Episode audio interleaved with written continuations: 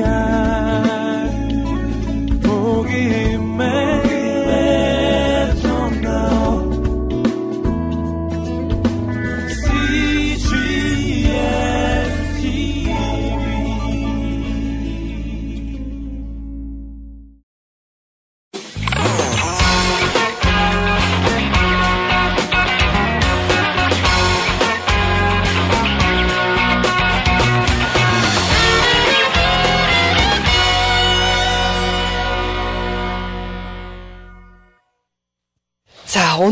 여러분과 함께 나눌 그 이론은 저번 시간에 이제 고전적 정신역동 이론에 대해서 했는데 오늘은 현대 정신역동 심리치료에 대해서 할 거예요.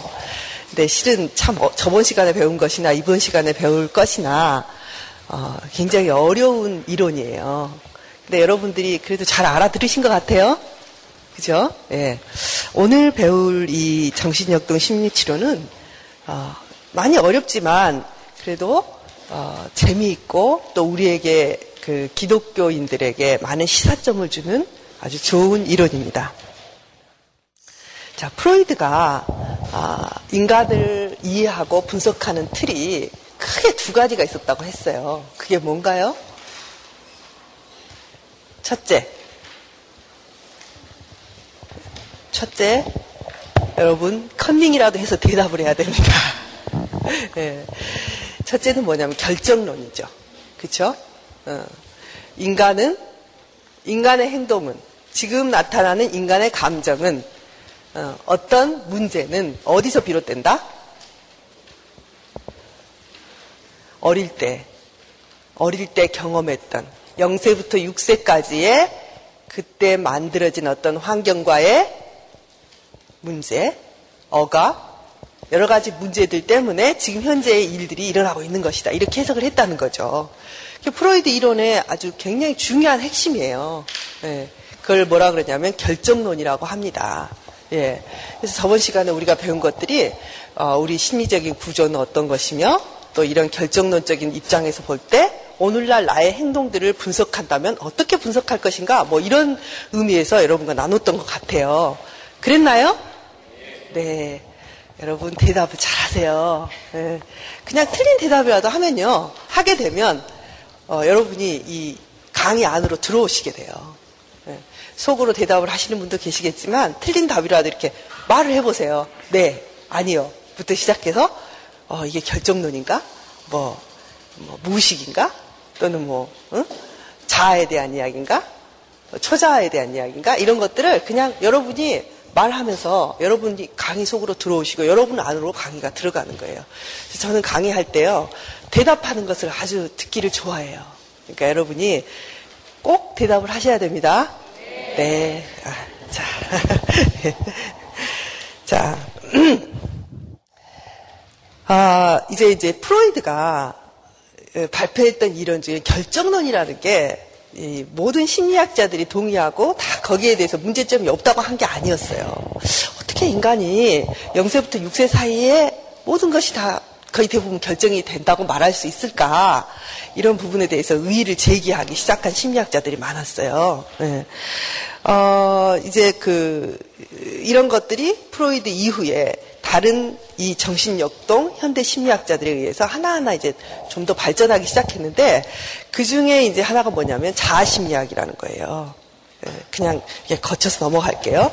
자아심리학은 어, 이게 우리가 배울 때 인간의 이드와 또는 에고와 슈퍼이고가 있다.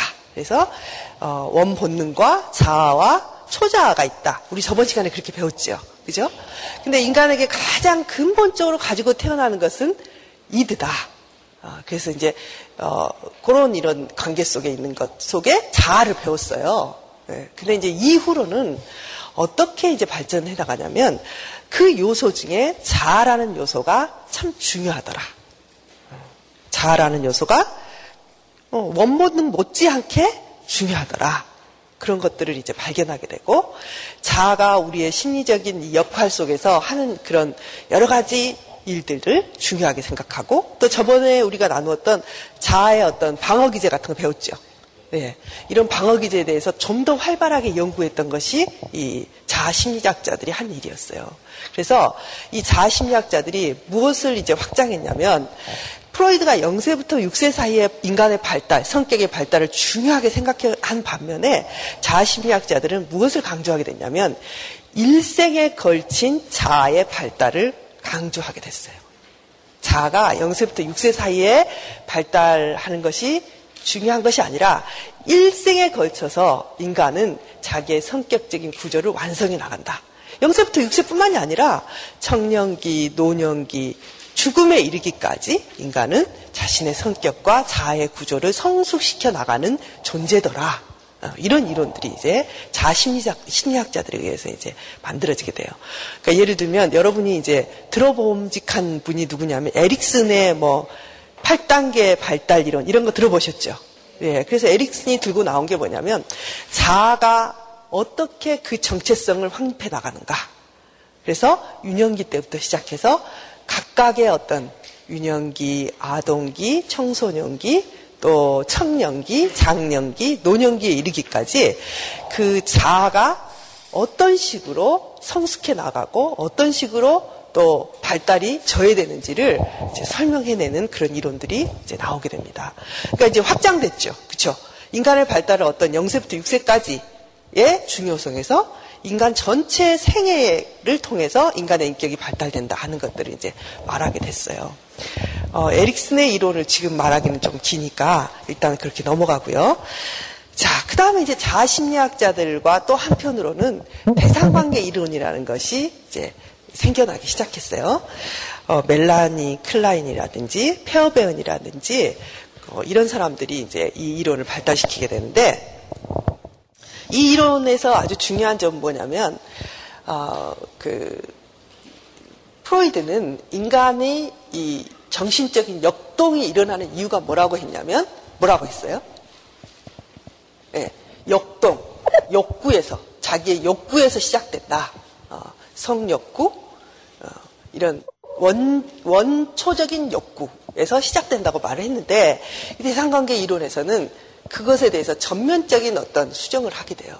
그게 뭐냐면 인간이 정말 어, 성욕구나 본능적인 욕구 때문에 예, 살아가고 그것에 의해서 모든 이렇게 역동이 일어나는가? 인간의 정신적인 흐름들이 생겨나는가? 아니라는 거예요.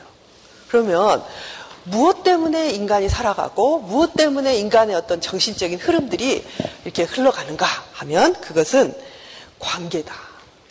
관계.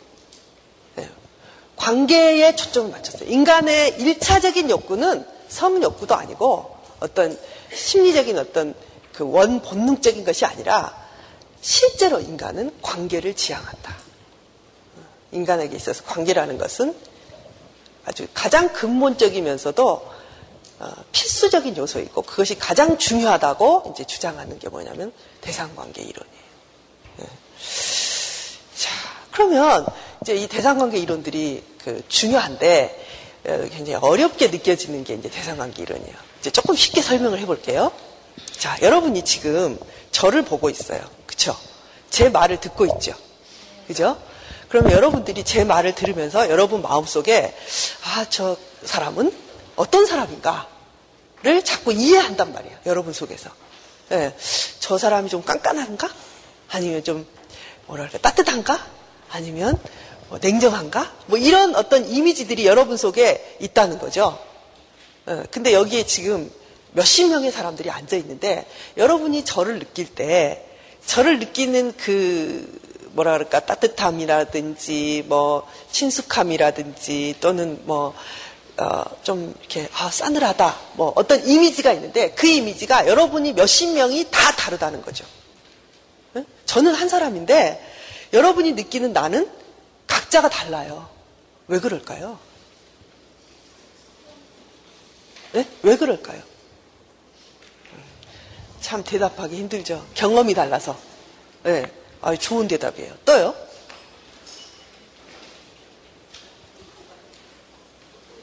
욕구가 달라서. 그쵸? 자, 이런 걸 통해서 우리가 알 수 있는 것은 뭐냐면, 여러분은 지금 저를 보고 있지만, 저를 평가하고 느끼는 어떤 내면적인 그런 작용들이 있다는 거죠. 그쵸? 네. 지금 대상관계 이론이 그런 말이에요. 사람과 사람이 관계를 할 때는 외부에서 말하고 있는 이 외부에 있는 사람을 봄과 동시에 누구를 보냐면 자기 내면에 있는 어떤 이미지와 경험들을 본다는 거예요. 어. 그래서 그 두 개를 합쳐서 저를 보는 거죠. 자, 하나 더 예를 들어볼게요. 자, 제가 여기 서울에서 부산을 간다고 하죠. 부산을 간다고 합시다. 자, 서울에서 부산을 갈 때 여러분은 어떻게 부산을 찾아가죠? 네? 내비를 보고? 네, 내비를 보고. 내비만 보면 돼요? 내비만 보면 안 돼요. 길을 봐야죠. 그쵸? 길 안 보시나요? 운전할 때? 어, 보시잖아요. 예. 야, 내가 서울에서 부산에 가요. 서울에서 부산에 갈 때, 어, 이제 여러분이 뭘 보고 가냐면, 내비를 보고 간대요. 참 좋은 것이죠? 내비게이션은 참 좋은 것이에요. 특히 길을 모르는 사람들에게 너무 좋은 거죠. 자, 내비를 보고 가요. 내비만 보면 안 돼요. 뭘 봐야 되냐면 진짜 길을 봐야 돼요. 자, 근데 둘 중에 하나가 빠지면 부산 갈 수 있을까요? 없을까요? 못 가요. 길을 못 보면 부산 갈 수 있어요? 없어요? 없어요. 왜냐하면 길만, 길이 없으면 부산 갈 길을 못 찾죠. 그죠? 근데 길만 보면 부산 갈 수 있나요? 갈 수 있어요? 어, 부산을 자주 다니셨나 봐요. 네. 그렇죠. 길만 보고도 갈 수 있어요. 어떻게 되면 이 내비가 내면화되어 있으면. 그렇죠. 그 길에 대한 지도가 내 안에 있으면 그러니까 두 가지가 있어야 되는 거예요. 항상. 부산을 가는 실제 길과 내 속에 그 길을 가는 지도. 두 개가 있어야 되죠. 네, 그러니까 길과 지도가 같이 있어야 내가 부산을 찾아갈 수 있는 거예요. 네. 똑같은 이야기라는 거죠. 자, 지금 강의를 하고 있는 교수를 보고 있는 거예요. 그러면 내가 이 사람만 보고 이 사람이 누군지 알 수 없어요. 그러면 여러분은 여러분 마음속에 있는 이 경험의 지도를 가지고 막 서칭을 하는 거예요. 저 사람이 누군가? 응? 엄마를 닮았나? 수학생을 닮았나? 아니면 언니를 닮았나? 여러분 속에 있는 대상들을 놓고 쫙 서치, 서치를 해서 그, 수, 그 속에서 가장 닮은 이미지를 찾아내고 그 이미지를 통해서 저를 인식하는 거예요. 이해되세요? 예. 네, 이게 대상관계 이론이에요. 참 쉽죠? 네. 자, 무슨 말이냐면, 우리 속에는 이미 대상을 인식하기 전에 무엇을 갖고 있냐면, 그 사람에 대한 어떤 인식들, 이걸 뭐라 그러냐면, 내적 표상이다라고 말을 해요. 대상관계 이론에서는. 이 표상들을 갖고 있다는 거죠. 그래서 그 표상을 통해서 앞에 있는 사람을 인식한다는 거예요. 자, 음, 그러니까 이 외부에 있는 어떤 한 인간을 보고 그 사람과 관계하는 그 동시에 자기 내, 내면에 있는 내적 대상들 또는 내적 표상들을 같이 보면서 같이 함께 관계를 한다는 거죠. 근데 이제 다행히 내 속에 저와 비슷한 내적 표상을 갖고 있어서 아주 비슷하고 근접한 표상을 가지고 있어서 잘 찾아내면 내가 인식하는 이 교수가 현실에 있는 교수하고 비슷한 사람이 되는 거예요. 근데 만일에 내 속에 있는 내적 표상이 그렇지 않다면 현실에 있는 이 저하고 여러분이 인식하고 있는 제가 많이 다를 수도 있겠죠. 예, 그런 거예요. 그래서 실상 이 대상관계 이론에서는 어떤 자아의 어떤 구조보다는 이런 내적인 어떤 여러분 속에 저장되어 있는 인간에 대한 어떤 표상들이 사람들에게 관계하게 하고 그 표상을 통해서 어, 여러분들이 삶을 살아가는 관계를 맺는다 이렇게 보는 거예요. 자 예를 들어볼까요? 여러분들이 뭔가를 해냈을 때 어, 발표를 한다고 합시다. 저 저도 저도 마찬가지죠. 제가 여기서 강의를 하고 내려가면 어, 아니 내려가면서 내 안에서 여러 가지 대상들이 관계를 해요. 어떤 관계를 하냐면 야 잘했다 부터 시작해서 왜 그거 빼먹었어? 이런 말부터 시작해서 어, 그거 아닌데, 그때 너 실수했어. 이런 것들이 제가 내려가는 동시에 내 속에서 어때요? 막 일어나죠. 어, 내 안에 있는 여러 가지 목소리들이 나를 자꾸 이야기하고 나와 같이 관계를 해요. 아무도 없더라도. 여러분, 그렇죠? 네. 이게 무엇 때문이라고요? 자기 속에 있는 여러 가지 내적 대상들이 서로 항상 관계를 맺는다는 거예요. 음. 그래서 이 대상 관계 이론에서는 이런 내적 대상들, 즉 다른 사람들과의 관계가 내면화되어 있는 이런 내적인 대상들이 이 사람의 성격과 관계를 결정한다. 이것이 대상 관계 이론. 네. 자, 그래서 어, 만일에 만일에 여러분 한번 생각해 보세요. 어, 어떤 사람이 태어나서 어, 경험하는 가장 중요한 그런 사람이 누구예요? 음, 부모죠. 그렇죠? 그러니까 대체로 부모를 먼저 내면화해요. 사람들은 가장 먼저. 예.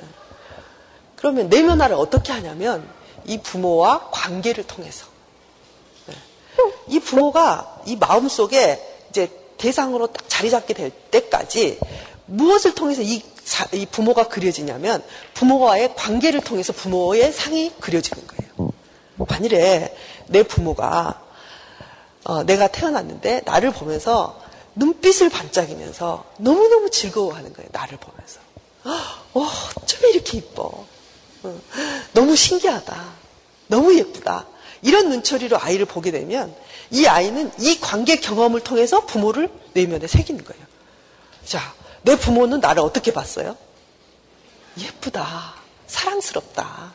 어, 귀하다. 이렇게 본 거예요.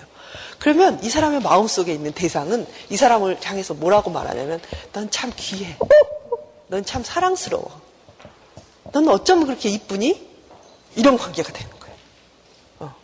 어. 그래서 이게 이제 내면화되면 내 속에서 그 대상이 항상 나를 사랑하고 나를 귀여워하고 귀하게 여기는 대상으로서 자리 잡는 거예요. 근데 이제 모든 부모가 이렇게 아이들을 사랑하고 축복하고 귀하게 여기지 않는단 말이에요. 그러니까 이제 이런 거죠. 얘를 귀하게 여기지 않는다기보다는 자기 스스로 우울한 엄마들이 있어요. 근데 얘를 낳고 가장 안 좋은 게 뭐냐면 산후 우울증.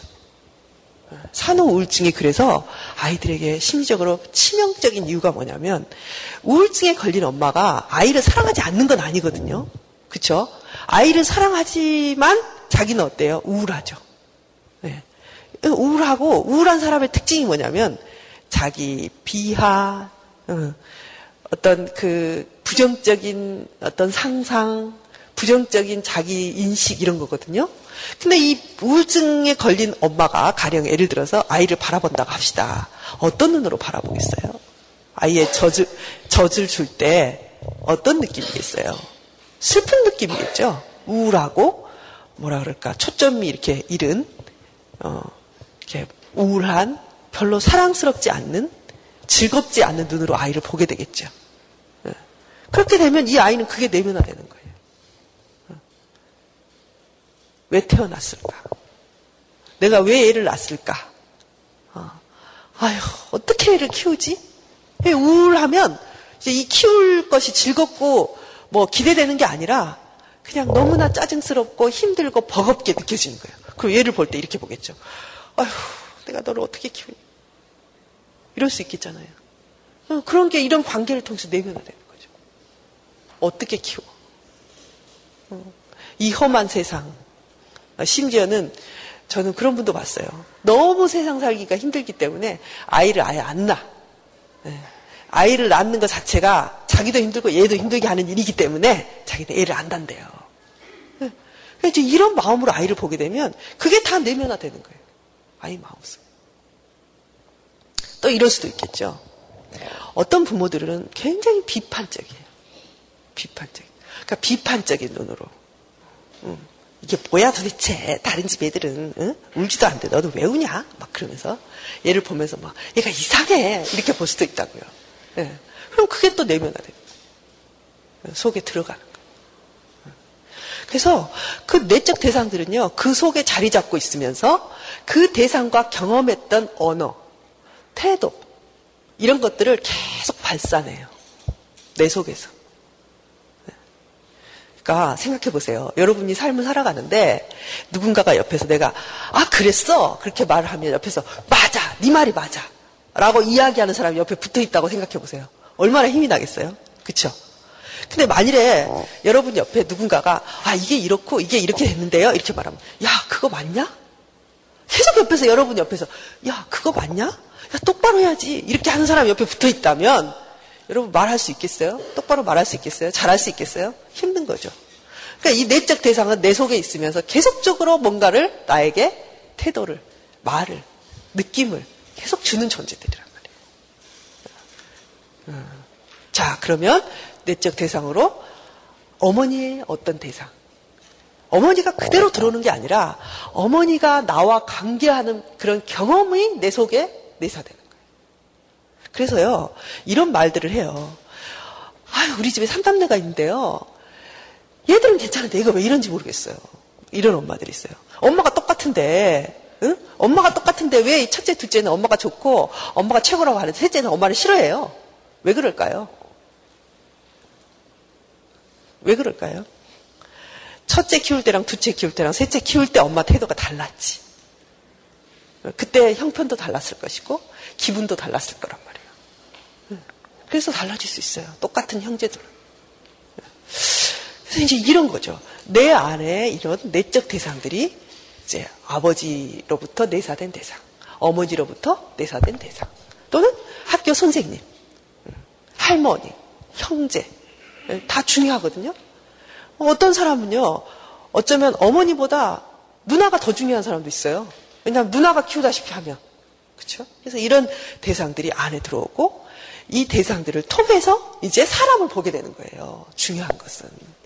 사람을 볼 때 그 사람을 내가 그냥 보는 게 아니라 이 사람을 보면서 내 속에 있는 이 대상들을 통해서 그 사람을 보게 된다는 거죠. 자, 가령 예를 들어서 내가 사람을 볼 때 내 안에 늘 나에 대해서 사랑하고 나를 긍정하고 나를 품어주었던 엄마의 어떤 내적 대상이 이렇게 형성되어 있는 사람이 있다고 합시다. 그러면 그 사람이 사람들을 볼 때 사람들이 어떤 느낌으로 다가오겠어요? 따뜻한 사람. 음. 나를 왠지 좋아할 것 같은 사람. 음. 두렵지 않은 대상으로 다가와요. 어, 그러면 어떻겠어요? 실상 나는 당신을 그렇게 좋아한 적이 없고 별로 별로 그닥 관심이 없어요. 근데 이 사람은 마치 내가 자기를 좋아하는 것처럼 느껴. 그리고 나만 보면 웃어. 그리고 나를 따라. 그럼 내가 어떻게 하겠어요? 아, 좋아하기 쉽죠. 그렇죠? 네. 그런 거예요. 근데 가령 예를 들어서 어떤 사람이 그 내적인 대상이 비판적이고 나를 수용하지 않고 어, 나에 대해서 늘 지적하는 그런 게 있다고 합시다. 내적 대상으로. 그러면 자기 선생님을 바라볼 때 어떻게 바라보겠어요? 그 선생님이 나를 지적할 것 같고, 비판할 것 같고, 뭔가 나를 꼬집을 것 같은 그런 느낌을 가지고 볼 수 있겠죠. 어떻게, 눈을 어떻게 뜨겠어요? 그 선생님 볼 때? 이렇게 뜨겠지. 이렇게 환하게 뜨는 게 아니라, 저 사람이 나를 이렇게 볼 거란 말이에요. 그렇게 되면 그 선생님과 가까워지기 힘들겠죠. 그렇죠? 네. 이 사람은 모든 세상의 사람들이 나를 어떻게 비판할지 모르니까 어떻게 해야 돼요? 조심해야 돼. 조심해야 돼요. 누가 어디서 무슨 말 할지를 몰라. 그러니까 조심해야 돼. 이런 느낌을 가질 수 있다. 더 나아가서는 사람을 만나는 게 어떻겠어요? 힘들고 어려울 수 있다고요. 왜? 사람들은 나를 반겨주고 나를 수용하고 나를 사랑하는 존재가 아니라 뭔가 나를 거부할 수 있고 지적할 수 있는 존재로 느껴질 수 있다는 거예요.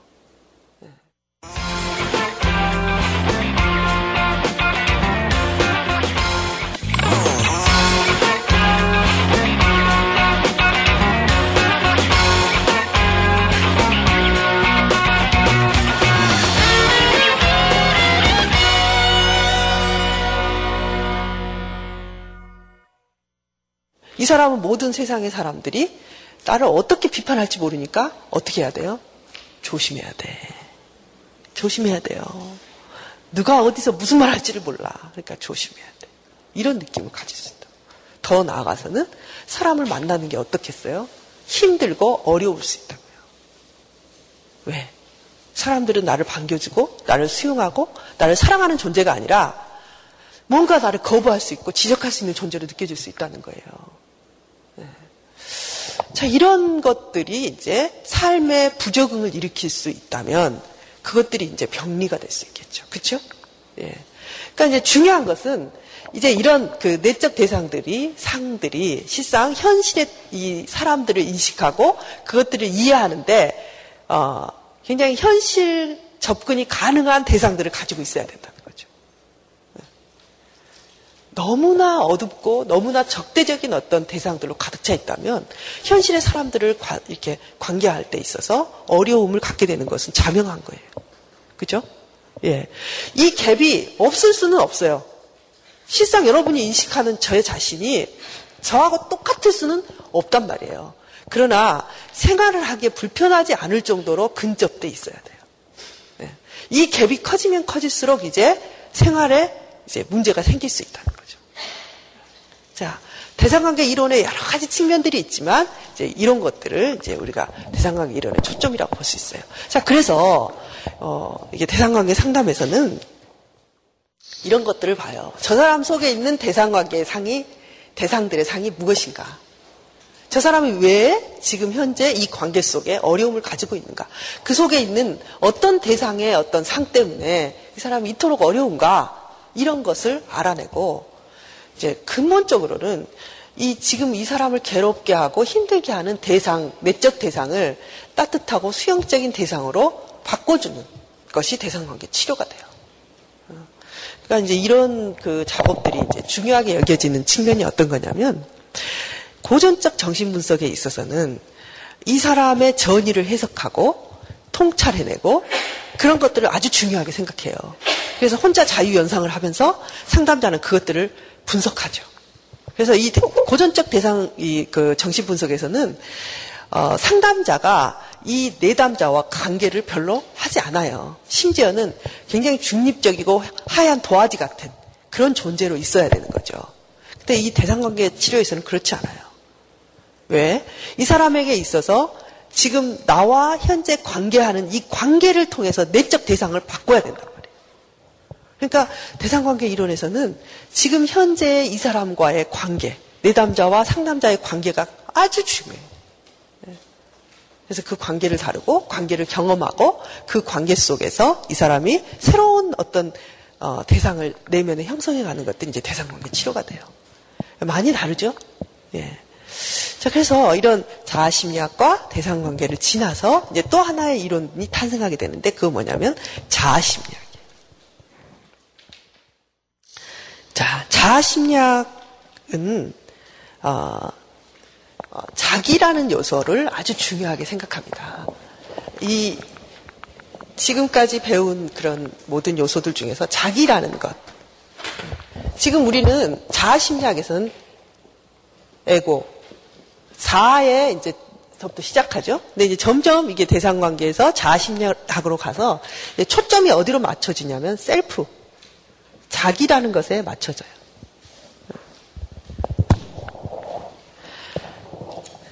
이런 어, 자기라는 것은 그 뭐랄까 심리적인 모든 속성들을 합하고 이런 통합적인 기능을 하는 어떤 나에 대한 어떤 자기라는 존재 라는 거죠. 자기. 네, 여러분의 진짜 존재, 존재 자체, 통합할 수 있는 어떤 존재 자체를 자기라고 부른다고 해요. 그래서 이 자기가 건강하면 건강한 사람이고, 이 자기가 건강하게 형성되지 않으면 이 사람은 이제 좀 병리적인 사람이 되기 쉽죠. 어, 이제, 그, 건강하고 양육적인 환경에서 있으면 안정된 자기를 이제 완성돼 나갈 수 있다. 그런데 건강하고 이렇게 포용적이고 수용적인 환경이 아니면 안정된 자기를 형성할 수 없게 된다. 그럼 어떤 자기가 되느냐? 안정된 자기가 참 자기를 형성한다면 이제 그렇지 못한 환경에서는 거짓 자기를 형성하게 된다는 거죠. 참 자기, 거짓 자기, 예. 어렵죠? 예. 그러니까 이제 그 여기서 이제 말하고 있는 그 어머니, 좋은 자기를 형성할 수 있는 어머니를 어떤 어머니라고 말하냐면 good enough mother이라고 해요. 예. 그러니까 이건 이제 충분히 좋은 어머니 뭐 이런 뜻, 뜻으로 우리가 번역될 수 있는데 아주 완벽한 어머니가 아니에요. 완벽한 어머니가 아니, 아니라 어느 정도의 수용과 사랑을 줄 수 있는 그냥 적절한 사랑과 수용을 줄 수 있는 그런 어머니. 그래서 good enough mother 의 역할을 하는 존재가 있으면 이 사람은 좋은 자기를 형성하게 된다. 이렇게 말해요. 자, 이제 여기서 이제 핵심은 뭐냐면 이런 거예요. 초기 3년 동안, 예, 초기 뭐 3년? 그 동안에 아이들은 이제 어떻게 자라게 되냐면 자기를 형성해 나가야 되는데 그때 자기라는 개념, 자기 존재를 형성하게 돼야 되는데 그때 이제 발현되는 게 뭐냐면 자기가 밖으로 발현이 되는 거예요. 확 발현이 되는데 그 발현의 중요한 점이 하나가 뭐냐면 공격성이에요. 공격성. 나라는 존재가 밖으로 공격적으로 나타나게 돼요. 여러분 한번 생각해 보세요. 아이들이 태어나서 어, 그 쥐 눈치 보나요? 처음에 태어나면? 네. 우리 어머니가 감기가 드셨으니까 내가 지금 울지 말아야지. 이런 갓난애 보셨어요? 못 보셨잖아요. 아이들은 배가 고프면 엄마가 아프든지 말든지 배가 고프든지 말든지 어때요? 무조건 울어요. 어. 뭐 하라고? 빨리 내 배를 채워라. 당신이 어떠하든지. 네. 왜? 나에게 집중돼 있죠. 내 욕구에 집중돼 있고 그것들을 밖으로 표출하는 데 집중돼 있어요. 그래서 눈치가 없어요, 얘들은. 음. 무슨 뭐만 있냐면 자기 욕구만 있단 말이에요. 근데 이때를 굉장히 중요하게 본 거예요. 어. 자기의 욕구, 자기의 어떤 마음, 감정들을 마음껏 펼치는 거예요, 아이가. 막 발로 차요, 자다가. 어, 성질나면 막 발로 차고 막 울어요. 어. 그때 이제 엄마들이 이 발로 차는 애한테 야, 너 왜 버릇없이 발로 차냐? 응? 엄마를 발로 타면 되니? 이런 엄마 있어요, 없어요? 없어요. 그걸 어떻게 받아줘요? 아이고, 우리 애기 발로 차네. 힘도 세네. 그러면서 얘들이 이렇게, 이렇게 토닥토닥 하면서 기저귀 갈아주고 또 이렇게 옷 입혀놓는단 말이에요. 이불 덮어주고. 이게 뭐냐면 받아주는 엄마인 거예요. 네. 때를 막 쓰면 뗐을 때 아이들의 이 때를 아이들의 이런 어떤 욕구로서 엄마들이 받아주면서 아 그래 화가 났구나 오 그렇게 화가 났어 아이고 우리 애기 고약하네 그러면서 받아준단 말이에요 응? 그러니까 좋은 엄마들은 그냥 그렇게 뭐 뛰어난 엄마가 아니라 보통 엄마들이 그렇게 해요 그러면서 아이는 이 마음속에 이제 그 대상관계 이론에서 보면 아이들이 초기에 유년기에 마음속에서 혼자 상상으로 막 공격도 했다가 미워도 했다가 증오도 했다가 이걸 막 왔다 갔다 왔다 갔다 하는 거예요. 근데 그런 속에서 이 아이가 자기의 공격성을 막 분출을 시키고 어, 엄마에게 막 때려 써보고 화도 내보고 마음속에서는 엄마를 막 때리기도 하고 이렇게 하는 모든 감정들을 마음껏 발산시키는 거예요. 자, 그러면서 이 아이의 공격성이 받아들여지고 엄마는 그것들을 받아서 다시 공격하지 않아요. 엄마들이. 네. 어떻게 해요? 그것들을 웃으면서 돌려주고 사랑으로 돌려주고 품어주죠. 그럴 때 아이들이 어떻게 되냐면 이 아이들의 이 선지 분간 못하는 공격성들이 뭐가 되냐면 세상을 향한 어떤 비전, 자기의 꿈, 사랑 이런 것들로 순화돼 가요. 이런 공격성들이. 그래서 초기에 아이들의 때를 받아주고 어떤 애들의 공격성을 받아주는 것은 아주 중요해요. 어. 그래서 어, 이제 이런 아이들은요, 어떤 아이들이 되냐면, 정말 자기를 이렇게 받아주는 엄마 안에서 진짜 자기의 개성들이 살아있는 아이가 돼요. 어, 살아있는 아이. 그래서 3년이 지나면, 이제 여러분 한번 생각해 보세요. 한 2, 3년이 된 애가 응? 이제 두 살, 세 살이면 말귀가 좀 트이죠. 그쵸? 근데 그 애가 밥상에 앉아서 아빠 먹을 것도 내가 먹고, 엄마 먹을 것도 내가 먹고, 응? 다 내가 먹어. 그러면 걔 어떻게 돼요? 네? 그럼 엄마가 뭐라 그래요? 야단치잖아요. 야, 너 아빠 거야 이건 이건 엄마 거야 나눠 먹어야지 동생 거야 이러면서 이제 뭐를 하게 되냐면 제지를 당하게 돼요. 야단도 맞고요. 좌절도 느끼게 되죠. 어. 그러니까 이렇게 충분하게 공격성이 발달 때 이제 그것이 이제 순화된 그래서 이걸 뭐라 그러냐면 공격성이 중화된다 이렇게. 아이들이 초기 이렇게 3년 동안 엄마들이 아이의 공격성을 잘 받아주고 버텨주면 아이들은 이 아주 그 원시적인 공격성들이 변해서 이제 세상을 향한 자기의 꿈, 도전, 사랑 이런 것으로 이제 굉장히 순화되고 아름다운 힘으로 변화된단 말이에요. 공격성들이. 그러고 나면 이제 그 그렇게 자기의 것들, 자기의 개성만 갖고 이 세상 살 수 있어요? 못 살아요. 이제 뭐를 해야 되냐면 자기가 이걸 정말 갖고 싶은데 이걸 가지려면 어떻게 해야 될까? 눈치를 보게 돼요. 그리고 이렇게 내가 이거 세 개 다 먹으면 될까? 아, 그럼 나는 배척받아. 여러분, 친구들과 있을 때 왕따 되잖아요. 그죠? 그러니까 이제, 아, 이거 내가 나눠 먹어야 되겠다. 어, 내가 다 먹고 싶지만, 이제 눈치를 보는 거죠. 나눠 먹어야지. 그래야 어때요? 살아날 수 있잖아요. 네? 그러니까 이제 나눠 먹고, 남도 생각하고, 엄마 눈치도 보고, 자, 그렇게 자기를 이제 보호할 수 있는 어떤 이해력을 갖게 돼요. 이런 걸 뭐라 그러냐면, 거짓짝이라고. 그러니까 거짓짝이라는 게 나쁘다는 게 아니고, 이 개성 있고 자신의 공격성이 이렇게 충분히 살아있는 그래서 공격성들이 이제 변화해서 세상을 향한 도전이나 꿈이나 사랑으로 변화될 수 있는 것이 어, 본질적인 자기 이것들을 참 자기라고 한다면 세상을 이해하고 다른 사람을 이해하고 상황을 파악하고 어, 이런 것들을 이렇게 존중할 수 있는 능력이 거짓자기. 그러니까 이 두 개가 다 발달돼야 돼요. 두 개가. 그래야 되겠죠. 그죠? 자기의 정체성, 자기가 원하는 거, 자기의 개성, 자기가 본질적으로 갖고 있는 어떤 역동들, 이런 것들을 자기가 수용받고 그것들이 내면화되면 그 다음에는 그것만 갖고 살 수 없다는 거죠. 다른 사람과 관계하고 그 관계 속에서 내가 무엇을 양해해야 되고 무엇을 양보해야 되고 내가 무엇을 기다려야 되는지 눈치도 봐야 되잖아요. 그렇죠? 이제 그런 것이 발달되는 게 거짓장이에요. 그래서 이게 두 개가 잘 발달되면 어떻게 되냐면 자기의 의견, 자기 존중감, 자기의 정체성을 갖고 있으면서도 다른 사람의 의견을 존중할 수 있는 사람이 되는 거예요. 네. 그런 사람이 이제 건강한 사람이죠. 그렇죠? 네.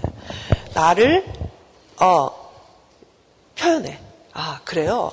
그건 아닌 것 같아요. 제가 생각해 봤는데요. 아무리 생각해도 그건 아닌 것 같아요. 제 의견은요. 이렇게 말할 수 있는 사람. 음. 그러면서도 다른 사람의 의견을 존중하고 그 사람들의 의견에 귀를 기울이고 이걸 서로 의견을 조합하고 어, 서로 조정할 수 있는 사람. 이 두 가지가 같이 있으면 이제 그렇게 되는 거죠. 근데 만일에 만일에 그 초기 3년 정도에 내가 엄마를 공격하고 엄마에게 때려 쓰고 엄마에게 막 내가 하고 싶은 걸 조르고 이럴 수 없는 환경에 있게 되면 이 아이는요, 이 참 자기를 발달시킬 수가 없게 돼요. 저 아이들은요, 굉장히 눈치가 빨라요. 그리고요, 여러분이 생각하는 것보다 훨씬 적응적이에요. 아이들은. 어, 벌써 집안의 분위기가 내가 지금 때를 쓰면 우리 집이 지금 난리 나겠다. 그러니까 어떤 경우냐면, 자, 엄마와 아빠가 너무 갈등이 심하면 아이가 자기를 표출할 수 없게 돼요. 왜? 아이가 이렇게 엄마 눈치를 보니 우리 엄마는 지금 아버지한테 기력이 새할 대로 새해 있어. 그래서 내가 잘못하면 우리 엄마 죽을 것 같아. 그러면 이 아이는 스스로 어떤 애가 되냐면 순한 애가 돼요. 때를 쓰지 않아. 왜? 살아야 되잖아. 가정이 깨지면 안 되잖아요. 그렇잖아요? 자기가 건강하게 발달되는 것보다 더 우선되는 건 뭐냐면 생존이에요, 생존. 그러면 아이들은요, 순한 아이가 돼요. 공격하지 않아요. 엄마한테 떼쓰지 않아요. 그래서 이 참 자기가 충분히 발달되지 못하고요. 바로 무엇이 발달돼 버리냐면 거짓 자기가 발달돼 버려요. 그러니까 이제 이런 사람들 만나죠. 나는 어렸을 때 자라면서 엄마한테 때 한 번 써본 적이 없다. 그러면 우리는 뭐라 그래요? 어, 너는 얼마나 착했길래 어렸을 때부터 그렇게 응? 아, 너는 어렸을 때부터 착했어. 이런 사람들 문제가 된다는 거예요. 이때 참 자기가 올라와 있는 사람은 자기가 원하는 게 있어요. 먹고 싶은 게 있어요. 가고 싶은 데가 있어요. 하고 싶은 일이 있어요. 근데 이게 이제 그때 발달이 안 된 사람들은 그런 게 별로 없어요. 뭐, 뭐, 뭘 하고 싶은데? 몰라. 어디 가고 싶은데? 네가 원하는 대로. 응. 너뭐 하면 재밌어? 아, 그냥 다 그렇지 뭐. 응. 네, 그런 사람이 돼요. 그래서 이 아이는요, 적응을 빨리 하는 거예요. 이때는 적응을 하지 않거든요. 자기를 표출하고 자기를 막 드러내고 때를 쓰고 공격을 하고 이렇게 하면서 자기 속에 있는 공격성을 드러내고 그것들이 수용되고 그러면서 그것이 이제 순화되는 그런 과정을 거쳐서 자기를 확립하는데 이게 없이 바로 거짓 자기의 어떤 상태로 딱 들어가면 이 아이는 자기의 어떤 것을 살리기보다는 외부 환경에 맞추는 아이가 되는 거예요. 네. 맞춰주는 아이가. 자, 그렇게 되면 이 아이는요, 어, 엄마를 도와주는 아이. 착한 아이. 예. 이런 말 들어보셨죠? 예어른. 예어른. 음. 어, 얘가 뭐 서너 살밖에 안 됐는데, 막 집에서 청소하고, TV에 보면 가끔 그런 애가 나와요. 어. 청소 열심히 하고요. 벌써 엄마 거다 필요한 거 가서 엄마한테 대령하고, 이런 아이들을 이제 TV에서 가끔 볼 때가 있어요. 예어른이에요. 얘가 아니잖아요, 그게. 얘예요, 그게? 얘가 아니지. 예. 그래서 이 아이는 충분히 자기를 자라나지 못하고 자기가 자라나지 못하고 환경을 바라보고 환경을 맞추고 환경에 이렇게 순응하고 그것들에게 자기를 막 맞추는 아이가 되는 거짓 자기가 발달되게 되는 거죠. 너무 빠르게. 네. 자기는 없어지고 공동체만 남아있는 존재. 네. 그래서 사람들은 이런 사람을 뭐라고 부르냐면 착한 아이. 네. 하, 정말 어쩌면 애를 이렇게 응? 이렇게 잘 키우셨어요. 어, 이런 경우. 네. 우리 집 아들은 초등학교 한 3, 4학년 때 막 집에 와서 장난감 사달라고 조르고 막 떼쓰고 굴러요. 근데 저 집 아들은 하, 어머니 배고프셨어요. 엄마 내가 밥 해놨어. 그래요. 그러면 이 집 엄마가 막 뭐라 그래요? 저집 누구는 응? 이렇게 속이 들어가지고 응? 이렇게 엄마를 도와주고 그러는데 너는 아무 속이 없다. 얘가 건강한 거예요. 얘가 애예요. 얘는 3학년이야. 떼쓰고 엄마한테 굴러야 되고 엄마한테 사달라고 졸라야 돼. 이게 건강한 거예요. 네. 그래서 이제 여러분들이 고민을 하죠. 이제 건강한 애들은요 공격을 해요. 네, 여러분을 치 받아요. 사춘기가 되면 정말 반항을 하고요. 뭐 엄마 그거 잘했어? 막 그러고 뭐 화를 내요. 그러면 또 옆집에는 어때요? 사춘기가 되면 더 잘해요. 응? 컸으니까 짐도 더 큰 짐을 들고 응? 때도 안 쓰고 응? 어, 뭐 심지어는 가서 아르바이트 해가지고 돈도 벌어오고 뭐 이런 집도 있어요. 어, 그러면 엄마들이 막 부러워하죠. 저 집 애들은 이런데 우리 새끼는 왜 이런지 모르겠다. 응. 우리 애는 엄마가 단단하게 느껴지는 거예요. 우리 애는. 어. 우리 애는요, 엄마라는 존재가 믿을만 한 거예요. 그러니까 발로 막 차는 거야. 안 무너질 것 같으니까. 어. 저 집에는 엄마가 못 믿겠어. 내가 발로 차면 엄마가 무너질 것 같아. 네? 그러니까 엄마를 어떻게 해야 돼요? 보호해야지. 그러니까 발로 못 차는 거예요. 누가 더 엄마를 믿는 거예요? 우리 집에. 예. 그러니까 건강한 애들은요, 반항을 해요. 건강한 애들은요, 막 반대도 해요. 때도 써요. 예. 근데 이게 이제 안 되면 엄마한테 반항도 안 하고 착하기만 하고 늘 엄마를 도와주고 이런 애들은 이제 마음속에 뭐가 있냐면 안전하지 않게 느껴진단 말이에요. 엄마가. 이 환경이. 자기가 막 가서 버텨. 어. 벽이 있으면 우리는 벽에 탁 기대죠. 그쵸? 그리고 어때요? 막 모두 막 얹어놓고 어? 화가 나면 막 주먹으로 한번 치잖아요. 벽도. 그쵸? 왜? 벽이 단단할 걸 믿으니까. 예. 근데 이 벽이 무너질 것 같아. 그럼 항상 신경 쓰잖아요. 그 벽을. 저거를 뭘 받쳐? 저거 언제 또 떨어질지 모르는데. 그래서 막 자기가 혼자 버티고 있어. 거기 가서. 이런 애란 말이에요. 그 착한 애들이. 네. 부러우셨죠? 그 옆집 애들. 네. 그러니까 건강한 애들은요. 이렇게 해서 버티면서 아주 인격이 건강해지는 거예요. 그러니까 그런 애들이 이제 어, 이제 정상적인 이 발달의 과정을 거쳐서 이제 성숙한 인격, 건강한 인격으로 이제 자라나는 거죠. 예. 근데 우리 사회는요, 이 병리적인 아이들을 아주 부러워해요. 예.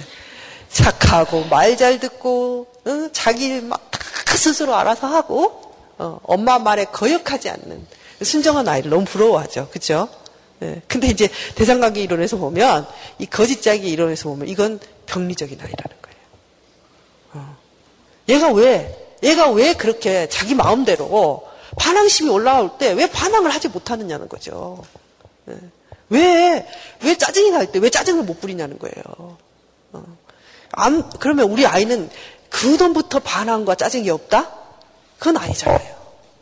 여러분도 다 마음속에 반항도 있고 짜증도 있잖아요. 근데 표출을 하는지 안 하는지 그 차이일 뿐이죠. 그쵸? 예. 자, 그래서, 어, 정말, 어, 이런 아이들이 이제 자기 아주 통합되고 건강한 자기를 가지고 세상을 살아갈 수 있다. 이렇게 보는 거예요. 이게 이제 오늘 우리가 함께 나눌 이, 그, 현대 정신분석 이론들이에요.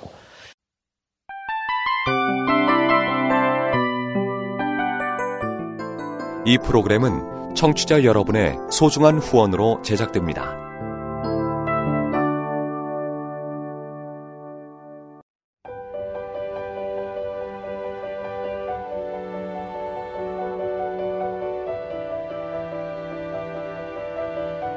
세상에는 수많은 교회들이 있지만 더 깊이 있는 말씀 강해를 찾기 위해 크기로만 교회를 선정하지 않습니다. 보다 좋은 영적 콘텐츠를 더 많이 나누기 위해 방송비를 받지 않습니다. 1년 365일 복음만 전하고 싶어서 우리는 광고를 하지 않습니다. 온누리의 복음을 땅끝까지 CGN TV와 함께 땅끝 성교사가 되주세요